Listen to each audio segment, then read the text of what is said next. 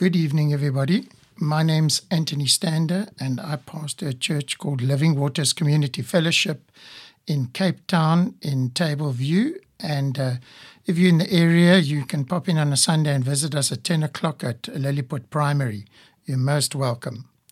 I'd like to encourage you today with a, a, a talk on Arrows of Purpose, and we're going to discuss Elisha and I'm trusting that God will help you to find purpose and to find the direction you're going in through the leading and the examples of godly men. Our reading is 2 Kings 13, verse 14. Now Elisha was fallen sick of his sickness whereof he died. And Joash the king of Israel came down unto him and wept over his face. And he said, O my father, my father, the chariot of Israel and the horsemen thereof and verse 15. We're going to read from verse 15 on to 19. And Elisha said to him, Take bow and arrows. And he took unto him bow and arrows.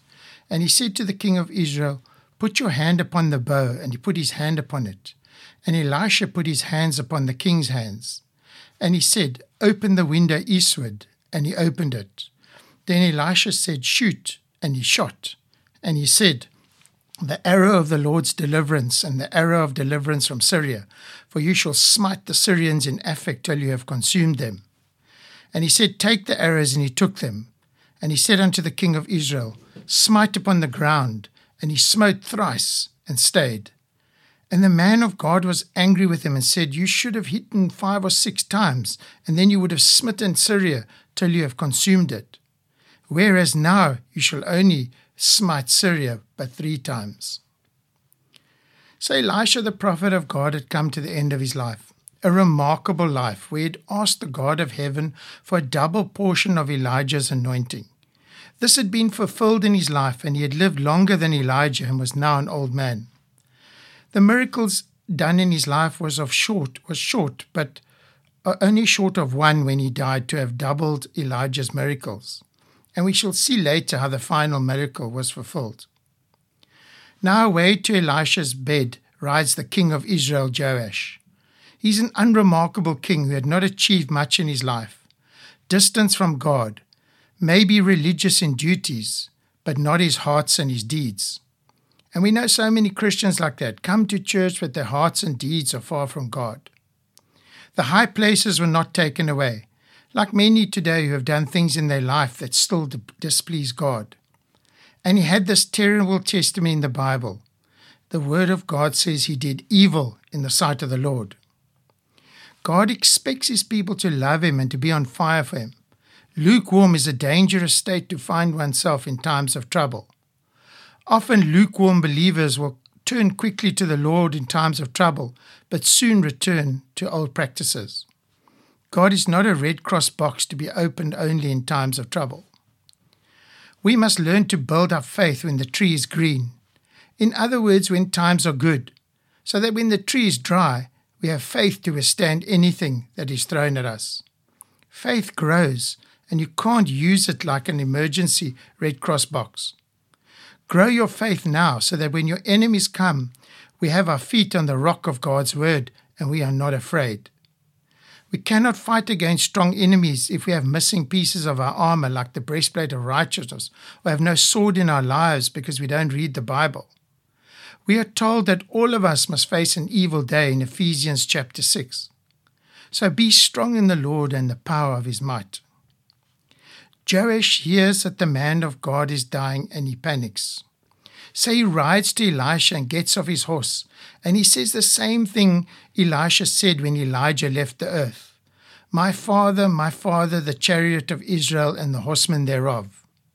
In other words, he was saying to Elisha, What are we going to do without you? It's devastating. If you're going to leave us now, we've got so many enemies. You know, what are we going to do? You have the fiery army with you, the chariots of God are with you. What are we going to do without him? And that's our King Joash. He felt that utter horror of being alone now. He felt he was going to be alone, you know, without God. He's saying there are many enemies and we need you. You are the chariots of Israel and its horsemen. Sometimes ungodly men know the scriptures, but do not let them change their lives. He must have read in Exodus 15:21, and Miriam answered them, saying, Sing ye the Lord, for he has triumphed gloriously. The horse and rider has he thrown into the sea. It is God who wins battles, not men. The king is in fear of the future, and Elisha has pity on him and reaches out to him only for the good of the nation. 2 Kings 13:15 And Elisha said to him, Take bow and arrows. And he took unto him bow and arrows. God requires us to take weapons of war, put on our armor, sharpen our swords. It's not a time for peace. The saying is, in times of peace, prepare for war, spiritual war. We are always going to be at war. You know what I mean? The, the, the nature rages against itself, the seas rage, animals eat each other, the world is unstable. And so we are never going to be absent from war. God's word says, Joel 3, verse 9, Proclaim ye this amongst the Gentiles, prepare for war, wake up the mighty men. Let all the men of war draw near, let them come up. Beat your plowshares into swords and your pruning hooks into spears, and let the weak say, I am strong. Is that not the, what Christians should be doing? We have spiritual armor, spiritual swords, and, and spiritual shields, and weapons for war, for spiritual war.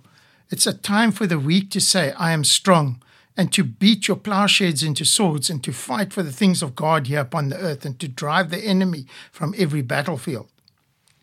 Then it is that the dying prophet, with more faith and hope and vigor in him, even at the last, than the sin- sinful king ever had in his prime power, exclaims as it were, Weep not, tremble not, faint not, fear not, I am going, but God is with you. God buries his workmen but he carries on his work. Elisha was saying, I die, but God will surely visit you. Do not let this sad event unduly depress you. I must die, for my time has come. But so long as you live, live to purpose. Take bow and arrows, and let not your hands hang down. Go forth to the battle yet again, and believe in the God to whom I have so long, though vainly, pointed you to him. For he is the Lord God of hosts, the God of battle still. Dry up your tears, forsake your grief. Take bows and arrows, arm yourself, go forth into the fight, and the Lord my God shall be with you. So Elisha says in 2 Kings 13:16, and he said to the king of Israel, Put thine hand upon the bow, and he put his hand upon it. And Elisha put his hands upon the king's hands. Men cannot fight these terrible battles without God. So Elisha puts his hands on the king's hands to steady him and give him courage and to strengthen his falling his failing faith. I want to tell you that God is doing the same for many of you here today. You do not realize it, but God is for you and not against you. We are not promised sedentary lives here on the battlefield earth.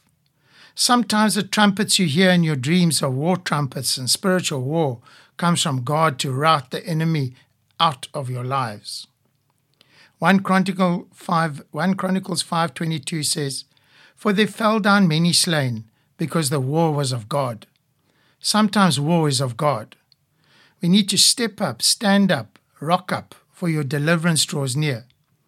Engage this, the sin in your life with ruthlessness and drive the enemy out of your homes and out of your family lives.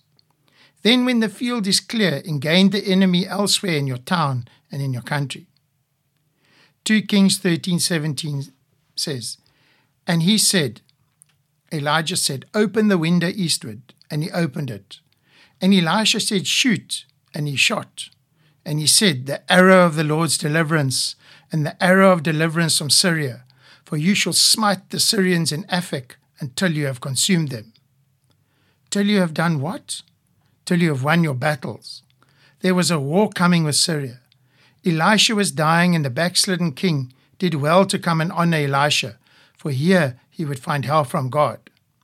So Joash shot the arrow towards Syria. Notice prophetic actions can reflect what we do in the spiritual realm. I've seen Christians under attack, stamping on the floor, symbolizing defeating the devil, and they prevail. Swinging a spiritual sword against our problems, prayer walking an area to win people to Christ. Do it when you do not feel faith, and act like you have faith, and faith you shall have in trying times. Shooting the arrow is a declaration of war. Let the enemies know you are coming. Make the first move. Begin fasting. Begin praying. Begin worshipping. Let the earth tremble. Let the enemy know you're coming for him and that you'll be no more defeated. Let the church stand up and win the wars here on earth. Again, mighty deliverances for Israel had been announced through Elisha. The last was to be the greatest of all. The pledge of deliverance. Raising himself up on his bed, prophetic fire gleaming in his eye, Elisha bade the, the young and stalwart king take his bow and arrows. Joash did as the, offered, as the prophet required, not yet understanding his meaning, but no doubt forecasting some encouraging message. Elijah then bade him put his hand upon his bow and place his hands, and he placed his own hands on the king's, and told him further to open the window eastward and shoot. This was done. Then the symbolic action was explained. The arrow it shot into the air was the arrow of the Lord's deliverance, an arrow pledging deliverance from the yoke of Syria. It was shot eastwards because Assyrian ravagers were coming from that quarter. The action declares 1. That deliverance is trouble is from God alone, and He alone can give it. So He is the true source from which to seek it. We have lost that principle in the faith today. Often God is the last we go to first to the doctor or to their financial advisor or to anybody else for advice on our situations. But we should go to God first with our problems and then allow God to lead us to the doctor or to the advisor. 2. God employs human agency in his deliverances. The bow and arrows were the symbols of the human instrumentality. Joash had to put his hands upon the bow. It was he who shot the arrow. It was he who was to smite the Syrians. Man has his part given him in all God's works of deliverance on the earth. You too must do something for your deliverance. You must also do something to get delivered. Do it now. 3. The human agent could only succeed as God had strengthened him. Elisha put his hands upon Joash's, signifying that the power to gain the predicted victories came from God. His hands were to be made strong by the hands of the mighty God of Jacob. It is on God's power we must always rely for victory. Psalm 115, verse 1 says, Not unto us, O Lord, not unto us, but unto your name give glory. Then Elisha says in 2 Kings 13, 18, He said, Take the arrows. And he took them. And he said unto the king of Israel, Smite upon the ground and he smote three times and stayed. And the man of God was angry with him and said, You should have hit in the ground five or six times, then you had smitten Syria till you have consumed it. Whereas now you shall only smite Syria but three times. The symbol was not yet complete. Joash's quiver was yet full, minus that one arrow, and the prophet bade him hit the ground as if smiting something down on it. Joash took his arrows and began to smite the ground, hit the ground. hit once, twice, and three times, and then stayed. Maybe he felt foolish doing it. He was embarrassed, thinking maybe a king should not be doing such a thing in front of all his men. Yet King David danced in an ephod before God and did not care what anyone thought but God. The prophet was angry at this and told him he should have gone on hitting on the ground, then would the Syrians have been totally consumed, whereas now he would only gain three victories over them. These successive smitings, therefore, represented the victories in detail which Joash would gain over the Syrians. One may be surprised at first to see why the prophet should have dealt so severely with the king, for what might have been a perfectly natural mistake. But the stopping with the third arrow, no doubt, brought to light a certain weak line in Joash's character a want of perseverance, a tendency to be satisfied with partial results, to stop short of the ultimate goal of effort. And one can see how that may have hindered his complete success over the Syrians. We must always be radical with God's word. Never give up. No surrender, no retreat. Blind Bartimaeus cried out, cried out to Jesus with all the power that his lungs could muster. People told him to hush, not to be rude. They told him to shut up. Yet he didn't care. He was tired of being blind and polite, healing at any cost. And you can read that in Mark 10:47. The woman suffering from an incurable and chronic blood hemorrhage pursued Jesus in the middle of a crushing crowd. She risked everything just to secretly touch the hem of his garment, which may indicate that she approached Jesus from behind on her hands and knees, while using one hand to fend away the feet of the crowd pressing around and about her. Mark 9 20 to 22.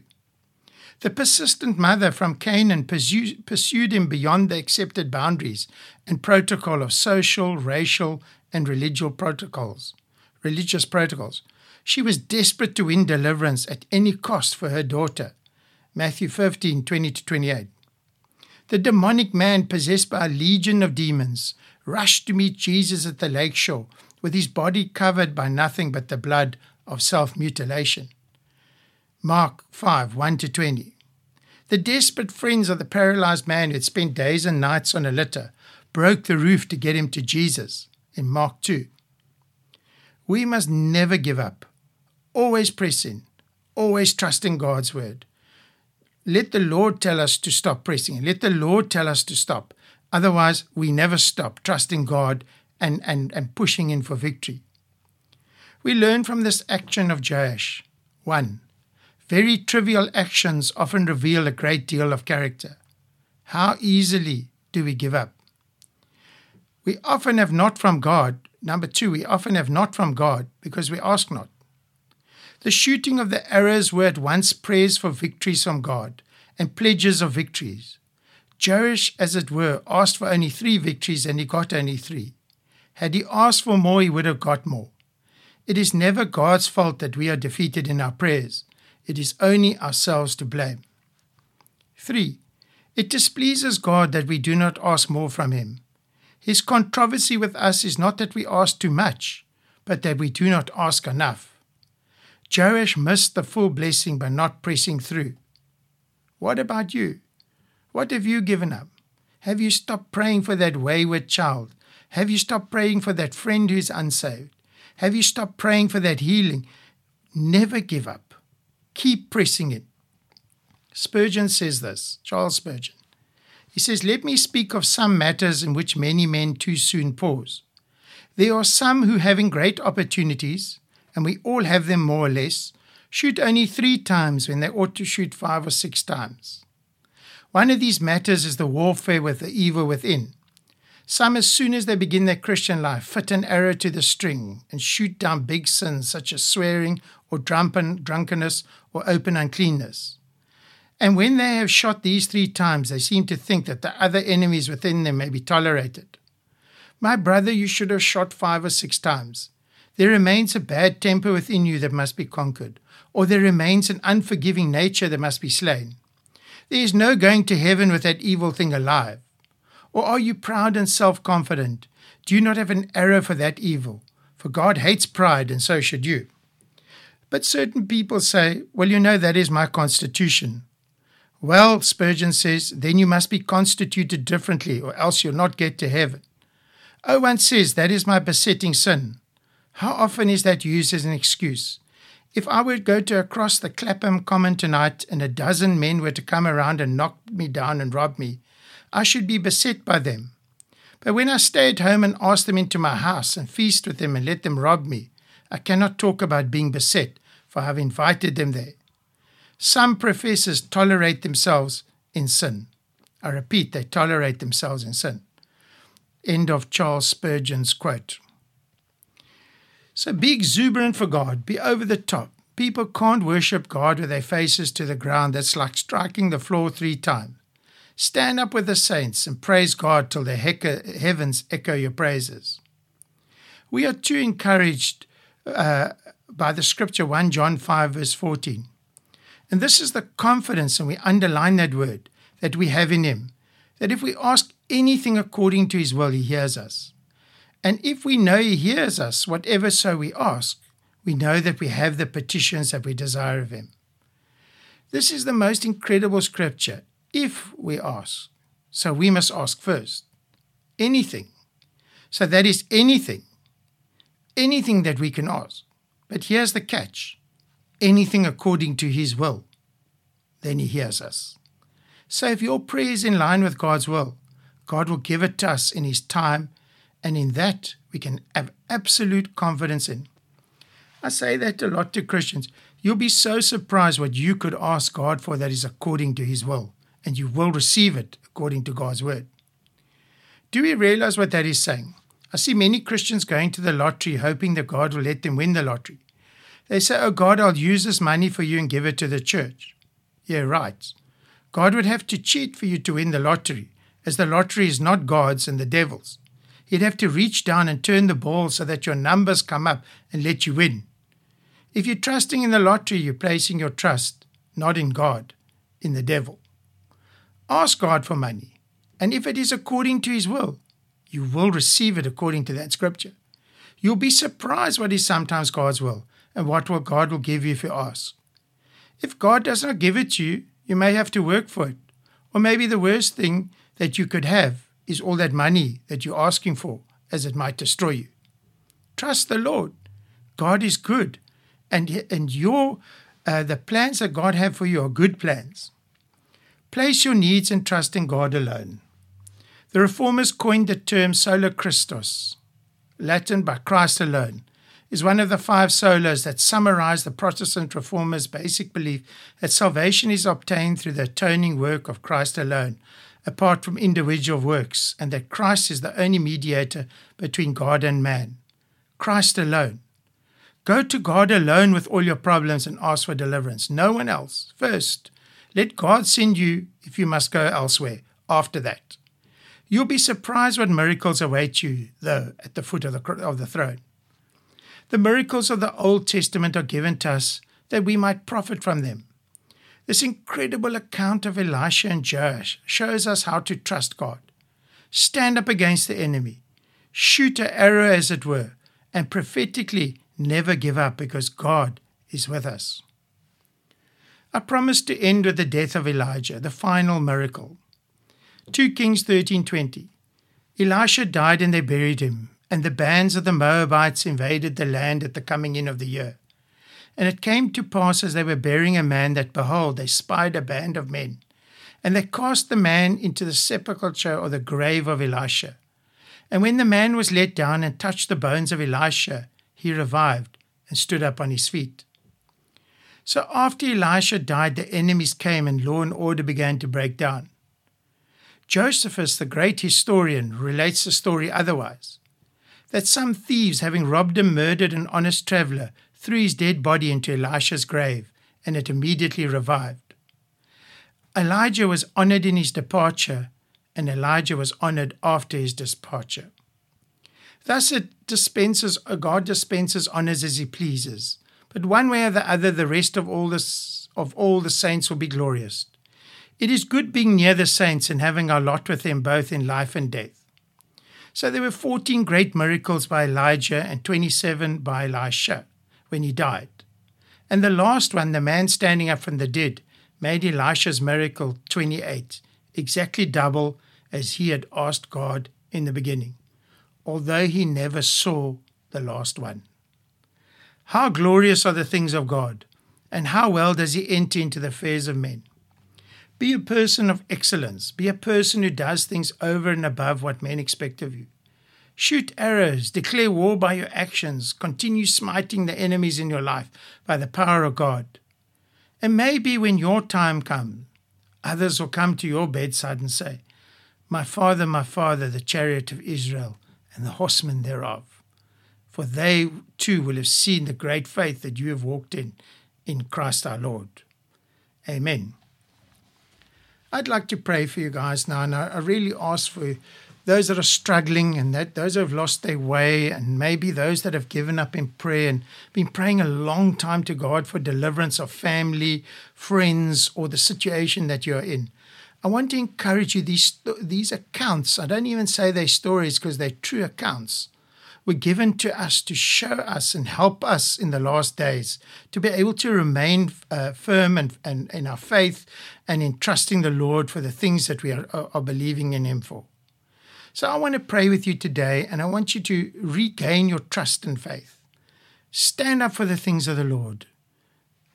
Defeat is not an option. So, Father God, as we come before you in the name of Jesus today, Lord, I pray for everybody listening here, for those that have lost their way and their faith, Lord. I pray, Lord, that they confess it now and that you would uh, give them a new touch of your spirit, Lord, uh, a new boldness in their faith, Lord, uh, the gift of faith from the Spirit, Lord, to be able to stand up and believe you for great and mighty things. Forgive us where we have sinned, Lord, and have, have, have lost our way. Lord, help us to glorify you by trusting in you, Lord, and in your word. I pray for those, Lord, whose faith has been weak, that you would strengthen every Christian listening to today in Jesus' name, Lord. And they would take a strong stance for the things of God. If you need something, ask the Lord. God knows you need it anyway, but sometimes we got to put it down there and ask Him. So Take faith, Christians. I pray for every believer, Lord, that you bless them today with faith and courage and strength. Forgive us of our sins, Lord, and help us to carry on. In Jesus' name I ask this. Thank you, Lord. Amen. May God bless you, and I'll see you once a month again. And may you be, raise the flag of Jesus Christ above your life. Say, The Lord is in the house, and begin our walk again in faith in Jesus' name. Amen. God bless you guys.